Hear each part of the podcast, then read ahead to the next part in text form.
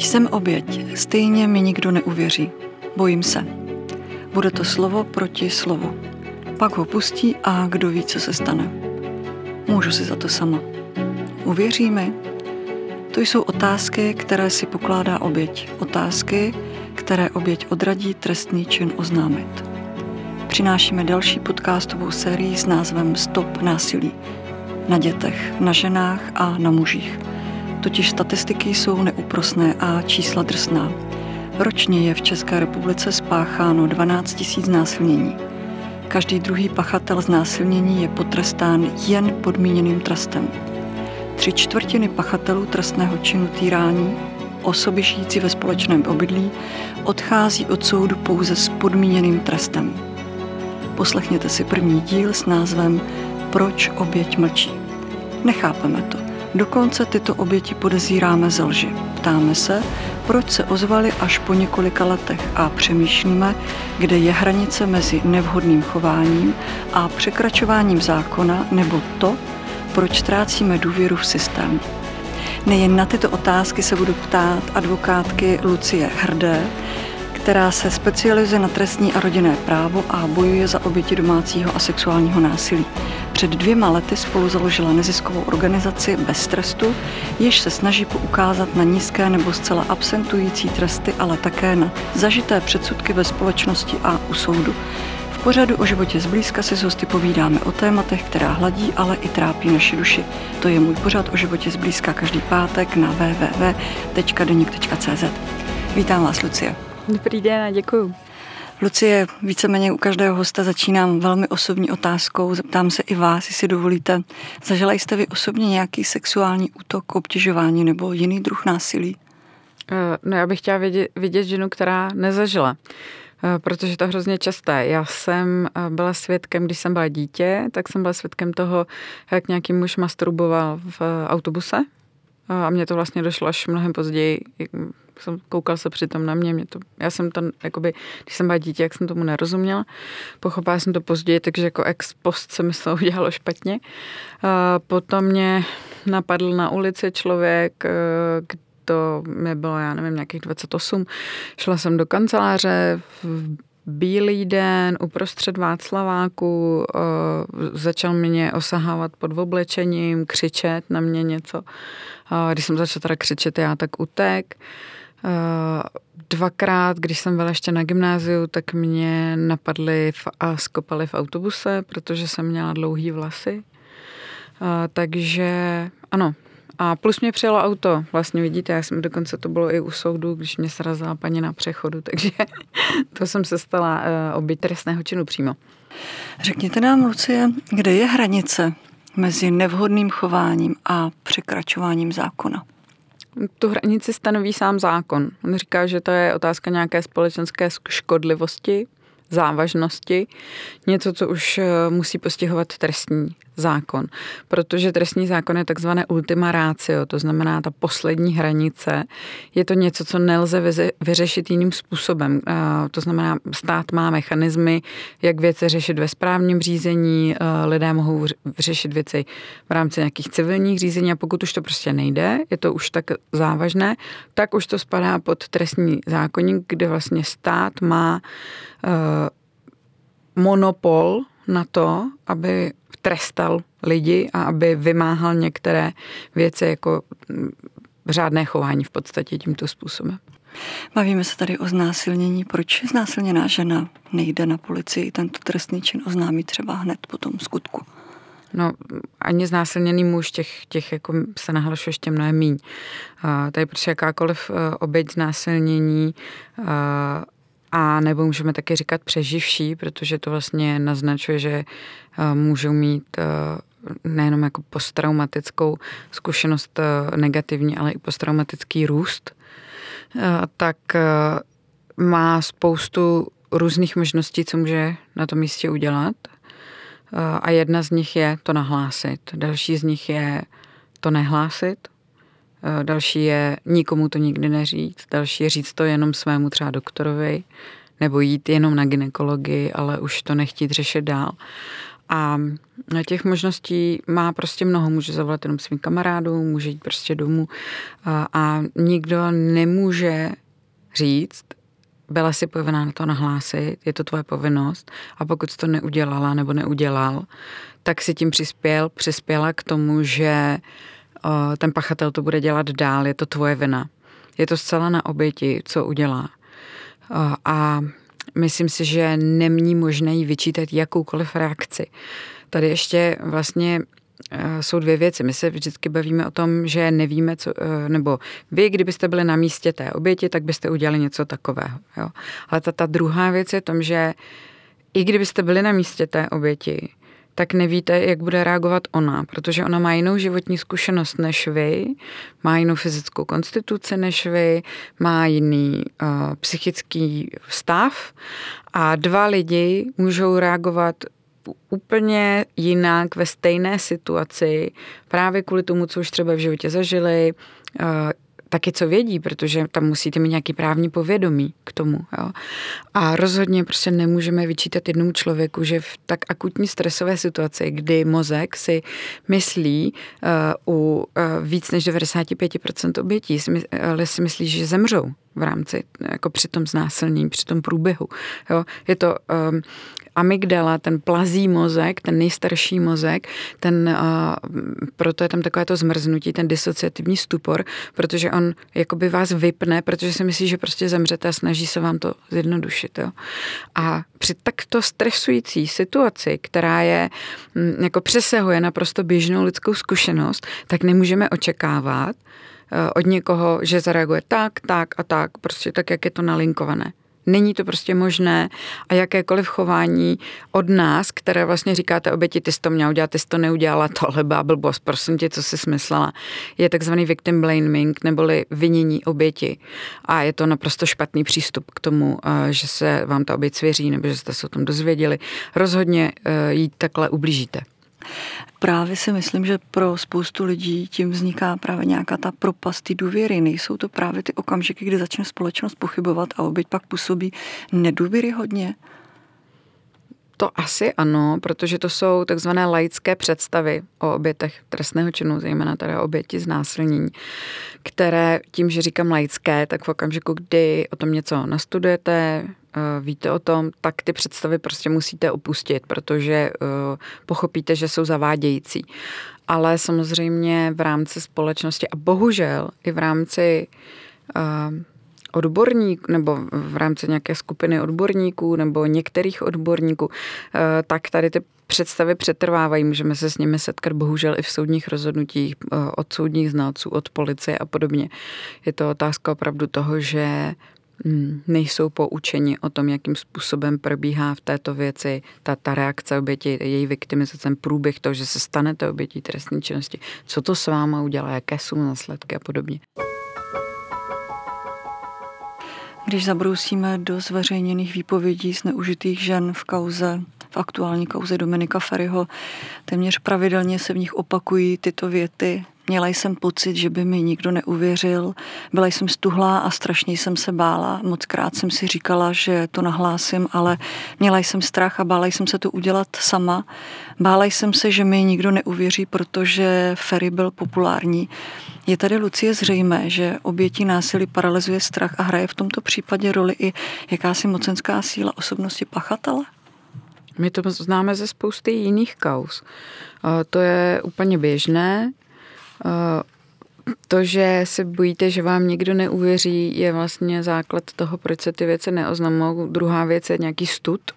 A třetí věc je to, že uh, se dáváte za vinu sama. To znamená, kdybych tam nešla, kdybych se nenapila, tohle už mi přece mělo být jako jasný. Ex post to vidím, to je takový to jako po bitvě každý generál. To se hrozně jednoduše analyzuje věc zpětně, ale když jste na místě v té konkrétní situaci, tak vám ty věci nedojdou.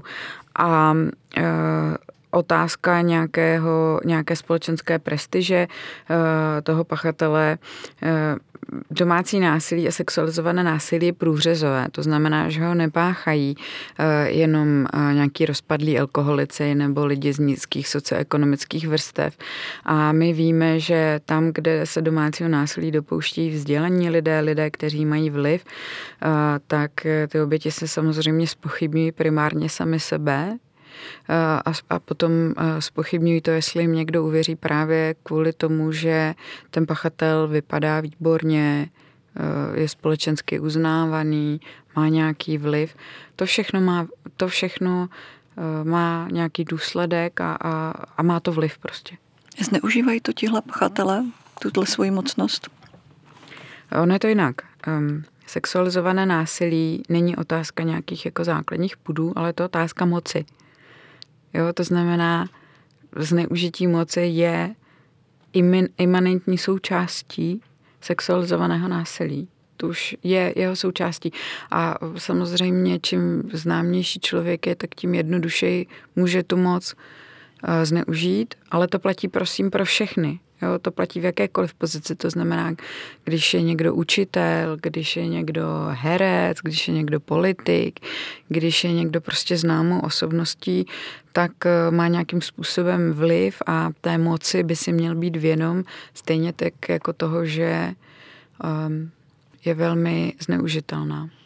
Dovolím si citovat jednu výpověď znásilněné ženy z této kauzy, zveřejněnou deníkem N a Alarmu. Vzal noční stolek a zatarasil jim dveře, abych nemohla spokoje odejít. Opakovala jsem, že s ním sex mít nechci a žádala ho, ať v nátlaku a fyzickém dobývání přestane. Utrhl se na mě, ať prý držím hubu a už nic neříkám a pak se na mě vrhnul a měl se mnou sex navzdory opakovanému nesouhlasu. Zůstala jsem jako upařená a nedokázala se ani pohnout, byla jsem paralizovaná. Je to lež a manipulace, jak to označuje obžalovaný Dominik Ferry, nebo jde o uvěřitelné svědectví a jak se vůbec nakládá s podobnou výpovědí obecně? Jistě se s tím setkáváte. Já se nechci moc vyjadřovat k této konkrétní kauze, ale je mi jako, mě osobně je líto, že se všechny ty sexuální kauzy a sexualizovaný nátlak a, sexualizované násilí jako teď vztahují jenom na tuhle tu jednu kauzu. Jo? Pojďme mluvit obecně. Um, nechci to jako komentovat eh, tady k tomu, k tomu vztahu, ale eh, jako to zamrznutí, ten disociativní stupor, různé jiné disociace eh, a metody, teda ty disociativní metody mozku jsou podle výpovědí běžné. A to, jakým způsobem jsou se řekne, jestli ta oběť je věrohodná nebo ne, to opravdu záleží na soudu v konkrétní věci. A to se nedá hodnotit tady takhle od stolu, nemůžu to hodnotit já, nemůžete to hodnotit vy, od toho je tady soud. Ale samozřejmě soud by si měl být vědom právě těch specifik viktimizace u sexualizovaného násilí, protože sexualizované násilí je tak intimní násilí. Eh, je to velmi zraňující druh násilí, které má svá specifika na vlastně jak průběh toho trestného činu, tak na jeho následky. A při zvažování věrohodnosti eh, konkrétních poškozených, při zvažování eh, nebezpečnosti toho trestného činu je potřeba je brát v potaz. Rozumím. Když ještě chvíli u této kauzy zůstaneme, jak se díváte na to, že obžalovaný Ferry zveřejnil jména obětí, tedy svědkyně novinářům? Proč to udělal a jaký dopad to bude mít na ty ženy, případně na další oběti znásilnění? Já tohleto komentovat uh, asi nechci. To je otázka toho, jakým způsobem vede obhajobu. A když se na to podíváte třeba ze strany těch žen, jak se tak zhruba můžou cítit? Věřím tomu, že se s tím setkáváte dnes a denně. Já vám to řeknu jinak. Eh, v jiné kauze, kterou já mám, eh, kde zastupuju spoustu obětí proti eh, obviněnému, který je velmi známý, tak se ty oběti mi hlásily a všechny trvaly na tom, že nechtějí, aby jakkoliv jejich jméno bylo zveřejněno. Takže to je věc, která samozřejmě je, bych řekla, zcela normální. To, že to ty oběti nechtějí zveřejňovat, je taky normální. No, ono se vždycky říká, jako ona se proslavila tím, že ji někdo znásilnil. Co to je za hloupost? Prostě jako Přesně se mířím, ano. Nemůžete se proslavit, jako až se někdo v České republice proslaví a bude mít jako pozitiva z toho, že ho někdo znásilnil, tak mi prosím vás na něj ukažte, protože uh, to je otázka jako nějaký všeobecný hamby a, a utrpení a uh, jako tímhle se v České republice fakt neproslavíte. Kromě Ferryho tedy jména vyslíchaných žen vystavil na dveře síně i samotný soud. A přeci pokud oběti překročí práh vlastního strachu a nahlásí trestný čin, tak očekávají jakousi ochranu, o které se tady bavíme. Tohle byla přeci dokonalá ukázka toho, jak by to vypadat nemělo. Mílim se? Tady s vámi souhlasím, tady bych se k tomu vyjádřila, já si myslím, že ze strany soudu eh, tady došlo k pochybení a eh, že tady byl porušen zákon o obětech trestných činů a, a že toto rozhodnutí nevím, jestli to bylo schválně, nebo tam někdo prostě opomněl, eh, nebo tam někomu něco nedošlo, ale nám se to bohužel stává ve spoustě kaus. Jo. To, jsou, to je úplně typické, že uh, prostě se zapomene někde začernit jméno té oběti, takže ten pachatel ho zjistí, když mělo být utajeno. Uh, to, že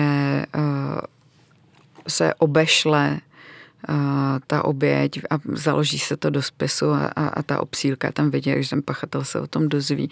Já si myslím, že soudy nemají danou nějakou vnitřní metodiku, jak postupovat, aby takovým případům nedocházelo. Mohou pak mít ty oběti trestných činů vůbec důvěru v systém? Já vím, že mě za tohle to hrozně nemají rádi policisti a státní zástupce a soudce, ale já si myslím, že ne.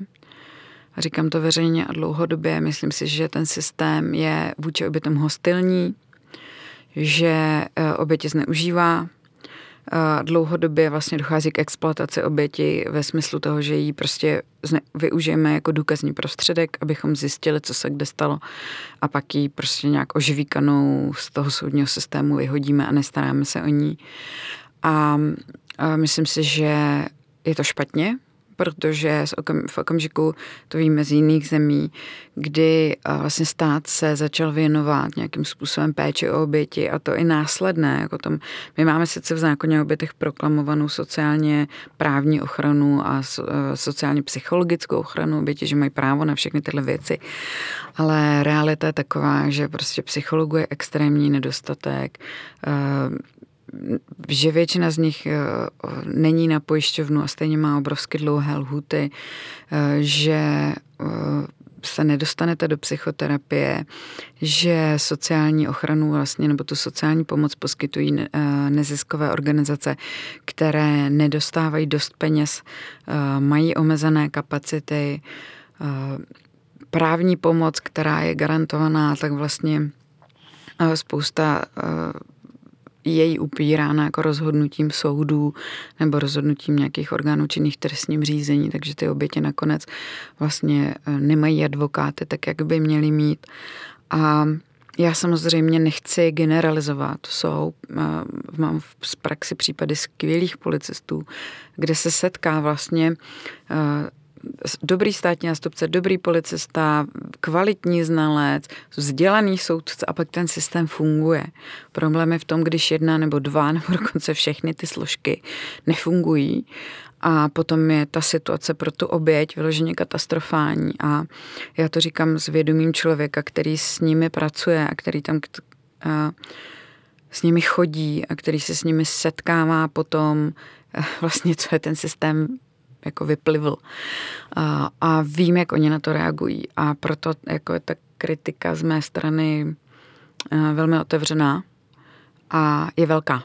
Eh, a já si myslím, že tady má česká společnost opravdu velký dluh vůči tomu, jakým způsobem přistupuje k obětem. Nejenom ta společnost jako taková, protože to je ta, ta, ta laická představa, ale myslím ten, ten proces jako takový.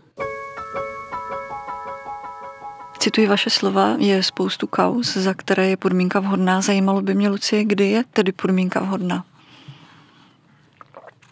Máme třeba trestný čin znásilnění v prvním odstavci, to znamená, to je trestný čin znásilnění tam, kde nedošlo k penetraci nebo k nějakému jako my tomu říkáme soulož, ale je to vlastně v podstatě nějaký styk těch pohlaví. To je taková právničina, my máme rozdíl mezi souloží a pohlavním stykem. A myslím si, že pokud oběť nenese závažné psychické následky, právě třeba z toho, že vám někdo mačká prsa nebo něco takového, ten pachatel projevuje opravdovou lítost, tak není důvod, proč by eh, jsme ho měli zavírat do vězení.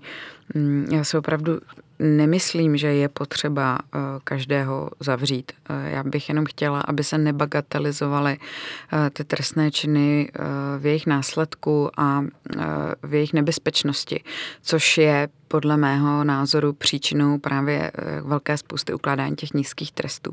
Protože když se podíváte na, na ty rozsudky a teď například minulý týden zveřejnil Profem svoji analýzu rozsudku, tak je jasné, že ty bagatelizace tam jsou a právě vedou k tak nízkým trestům. To znamená, já nemůžu říct jako konkrétní jednání, které si zaslouží podmínku a které si zaslouží uh, nepodmíněný trest, ale můžu říct, že v okamžiku, kdy ten soud vlastně to jednání bagatelizuje, bagatelizuje ty následky, protože prostě oběť si vytěsnila třeba ten, ten trestný čin, tak to neznamená, že to pro ní uh, vlastně byla nějaká pohoda. To znamená, že to bylo tak strašné, že ona to musela vytěsnit.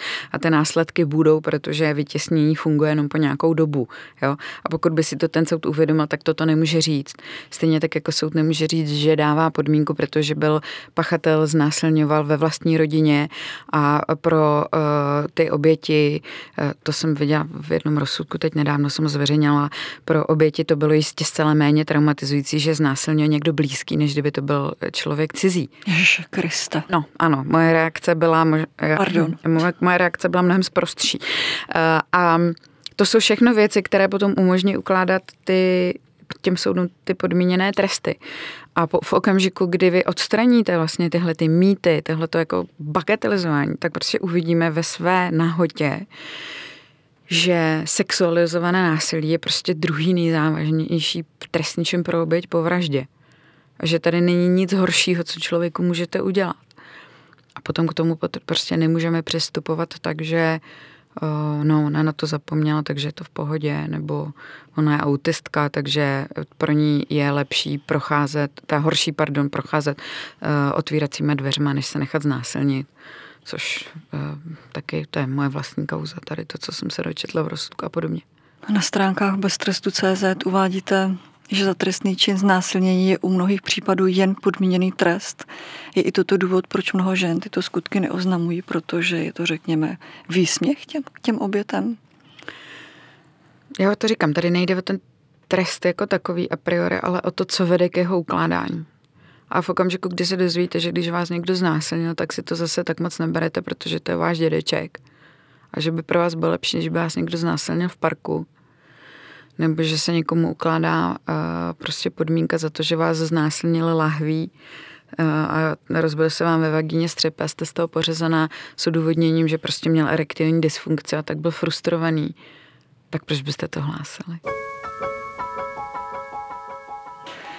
Pojďme teď posluchačům zopakovat pár důležitých čísel. Řekněte nám, kolik případů ročně řešíte. To vám nepovím, já se navedu přesné statistiky. Myslím, že v současné době máme aktuálně asi 300 kaus, které jedou. A kolik se jich dostane před soud?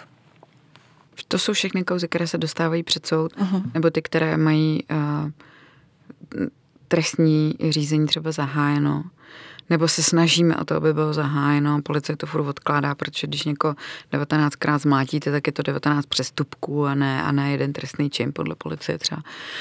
Uh, takže to jsou kauzy, kterých se snažíme, aby se dostali k tomu soudu, ale pak máme taky kauzy, kdy pro tu oběť uh, není trestní řízení priorita, to znamená, pro ně je třeba důležité odstěhovat se od manžela, rozvíjet se, vyřešit děti, vyřešit majetek, být od něj co nejdál, mít od něj klid. A to je, že jí znásilňoval. Ona to prostě nechce nahlašovat, eh, bylo by to pro ní stresující, bylo by to další řízení, na které prostě nemá psychický eh, prostor a které by jí zraňovalo vlastně způsobem, který by jí neumožnil vychovávat děti třeba. Jo, takže my eh, ne, neoznamujeme všechny kauzy, eh, které jsou trestními činy. Naše klientky to nedělají a já nemám důvod je k tomu nutit. pokud tam třeba není nějaká zákonná povinnost. Nebo tak. Jak to, že je násilí často podhodnocováno oproti jiným trestným činům? Ano, ty předsudky jsou v tom jako jasně dané, prochází tam těmi trestními řízení ty bagatelizace, mýty, to, že je to špatný sex, to, že si to jako když ne, nemáte vypíchnutý oko a přeraženou pánev a rozlámaný kosti u toho, takže se vám vlastně nic tak moc nestalo, to, že jste mrtví uvnitř něco úplně jako jiného. My máme tady rozhodování nejvyššího soudu, který prostě říká, že když chodíte do práce a máte koníčky, takže nemáte těžkou posttraumatickou stresovou poruchu ze znásilnění. Přitom eh, člověk, který s tím pracuje a který to zná a zná ty studie, tak ví, že to je za A málo, kdo teda se může dovolit nepracovat, to je jedna věc. Máte děti prostě a jako ten mateřský put nebo rodičovský, ochránit ty děti za každou cenu je prostě primární. A za druhý, eh, to, že chodíte do práce a máte ty koníčky, tak to je jediná, jako jediná věc, která vás drží to, abyste se nezabili. Je to věc, kterou vy vlastně říkáte, já to přežiju, kterou jako se snažíte ukázat té společnosti, že vy to teda přežijete. A je to nepochopení principu dlouhodobé traumatizovat, traumatizace a toho, jak funguje trauma a přenos traumatu generačně. A je jakoby toho, jak tyhle věci ničí životy na desetiletí.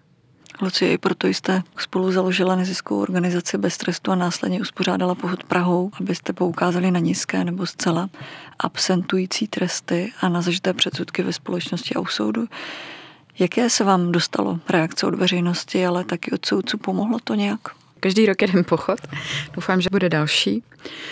Uh, ty reakce jsou uh, ze strany veřejnosti velmi pozitivní, uh, ale já žiju v takové bublině, jako kde tyhle ty věci se podporují. To znamená, že já nevím samozřejmě, jaký dopad to mělo eh, někde, kde, kam nesáhá ta moje bublina, ale jako bylo to velmi pozitivní. Myslím si, že o sexualizovaném a domácím násilí se začíná ve společnosti, nebo už se mluví o něm mnohem víc, a že ten um, level té pozornosti je teď nastavený tak, že to nesmí jít jako níž Jo, vždycky se o tom musí mluvit jenom víš, že teď to má, jakoby začíná to mít tu pozornost, kterou si to zaslouží. A ze strany odborné veřejnosti já mluvím se soudci, kteří bez trestu podporují, kteří tu iniciativu znají.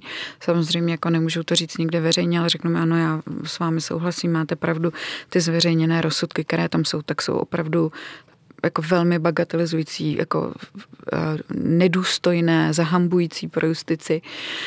Um, a Myslím si, že eh, to, že jsme se rozhodli vlastně, protože bez trestu funguje tak, že my zveřejňujeme celé rozsudky, eh, kromě samozřejmě začerněných men, eh, tak a toho, aby tam jako nebyla možná identifikace poškozených, tak my vlastně zveřejňujeme všechno, včetně odůvodnění, tak aby se to každý mohl přečíst.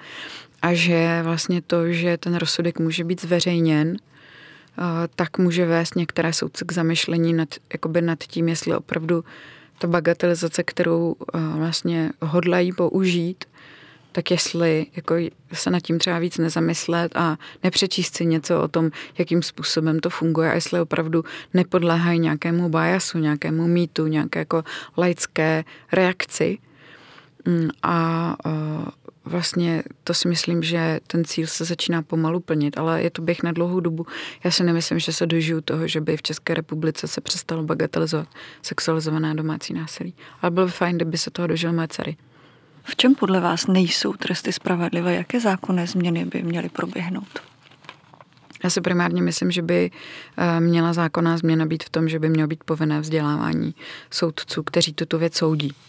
Eh, protože v okamžiku, kdy ti soudci nebudou podléhat těm bajasům a těm mýtům, tak prostě e, začnou ukládat e, ty tresty mnohem adekvátnější a my nepotřebujeme zvyšovat hranice. My máme e, za znásilnění až 10 let, ale já jsem jako neviděla nikoho, kdo by dostal 10 let za jako znásilnění třeba dítěte. To jsou prostě pořád tresty někde ve spodní polovině na hranici, eh, upuštění od, eh, nebo jakoby pod sazbu se chodí eh, a podobně. A jsou to věci právě, které jsou odůvodňovány těmi mýty. A tak to jako si myslím, že první věc, a na kterou nevím, jestli potřeba řešit to zákonem, myslím si, že by stačila vyhláška jednací řád kterou dělá ministerstvo spravedlnosti, by stačilo změnit. Um, je to otázka třeba zřízení specializovaných senátů na každém kraji, kdy u každého krajského soudu by byl zřízen specializovaný senát, kam by se schromažďovaly tyhle ty kauzy z jejich krajů, tak aby oni nemohli říkat, my to nepotřebujeme, my se s tím setkáme jednou za tři roky, jo, aby potřebovali to vzdělání k tomu a mohli ho aplikovat samozřejmě. A potom si myslím, že by mělo dojít eh, k úpravě vlastně toho, jakým způsobem máme eh, upravené sexuální delikty v trestním zákonníku, kdy máme vlastně eh, podle mě velmi krátké promlčecí lhuty.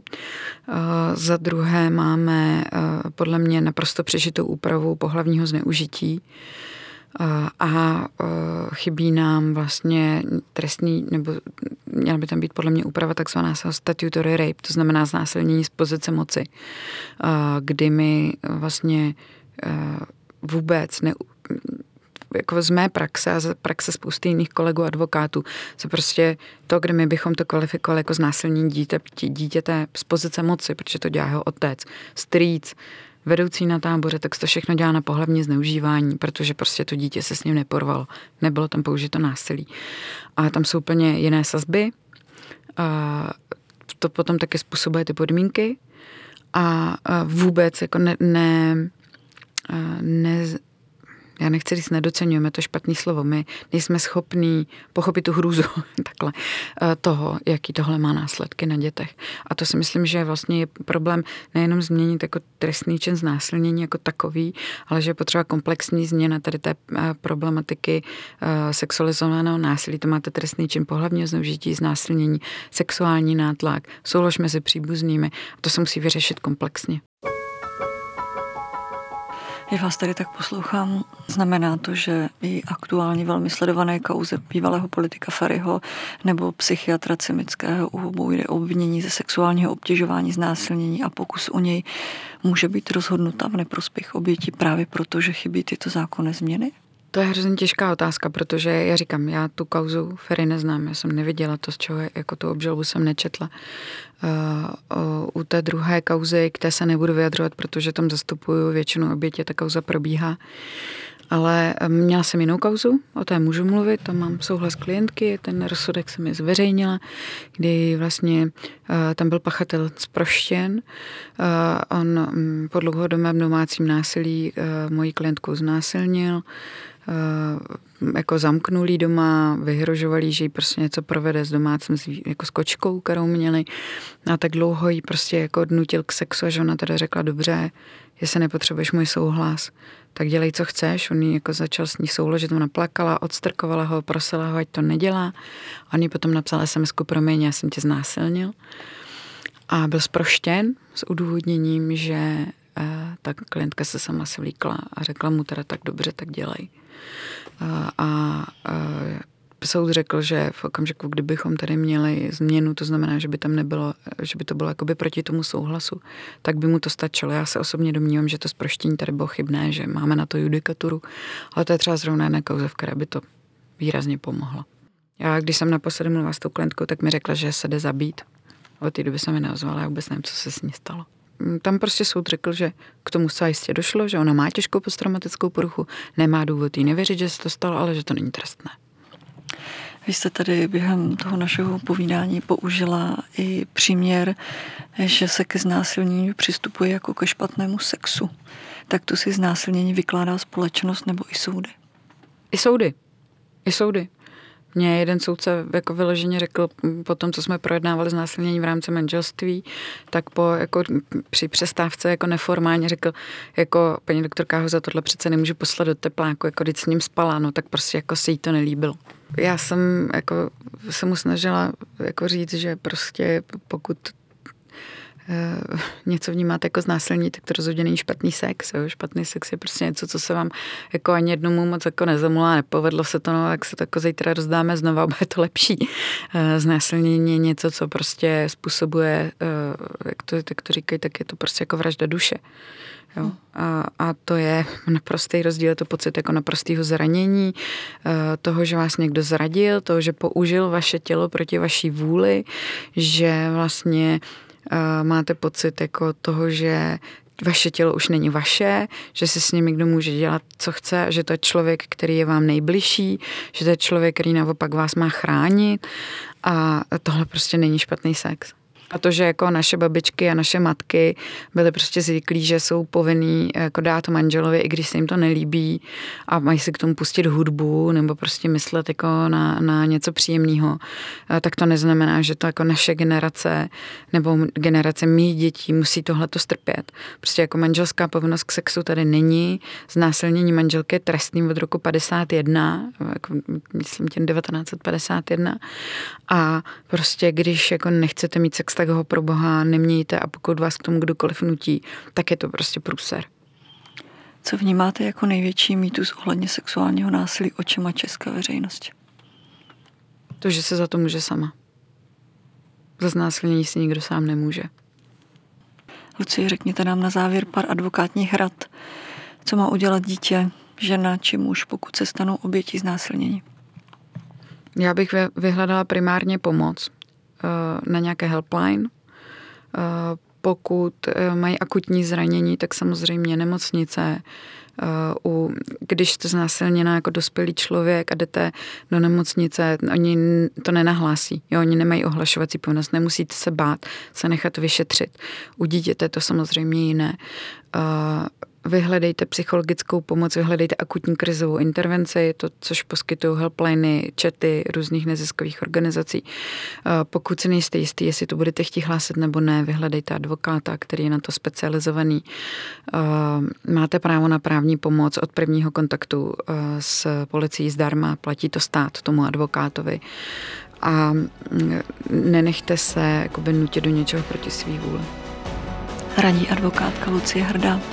Moc vám děkuji za návštěvu a osvětu pořadu v životě zblízka. Děkuji. Mějte se hezky, milí posluchači, a pokud máte tip na zajímavé téma nebo příběh, můžete mi napsat na e-mail bohumila.ciháková zavináčdeník.cz Příjemný poslech a od mikrofonu vás zdraví Bohumila Čiháková.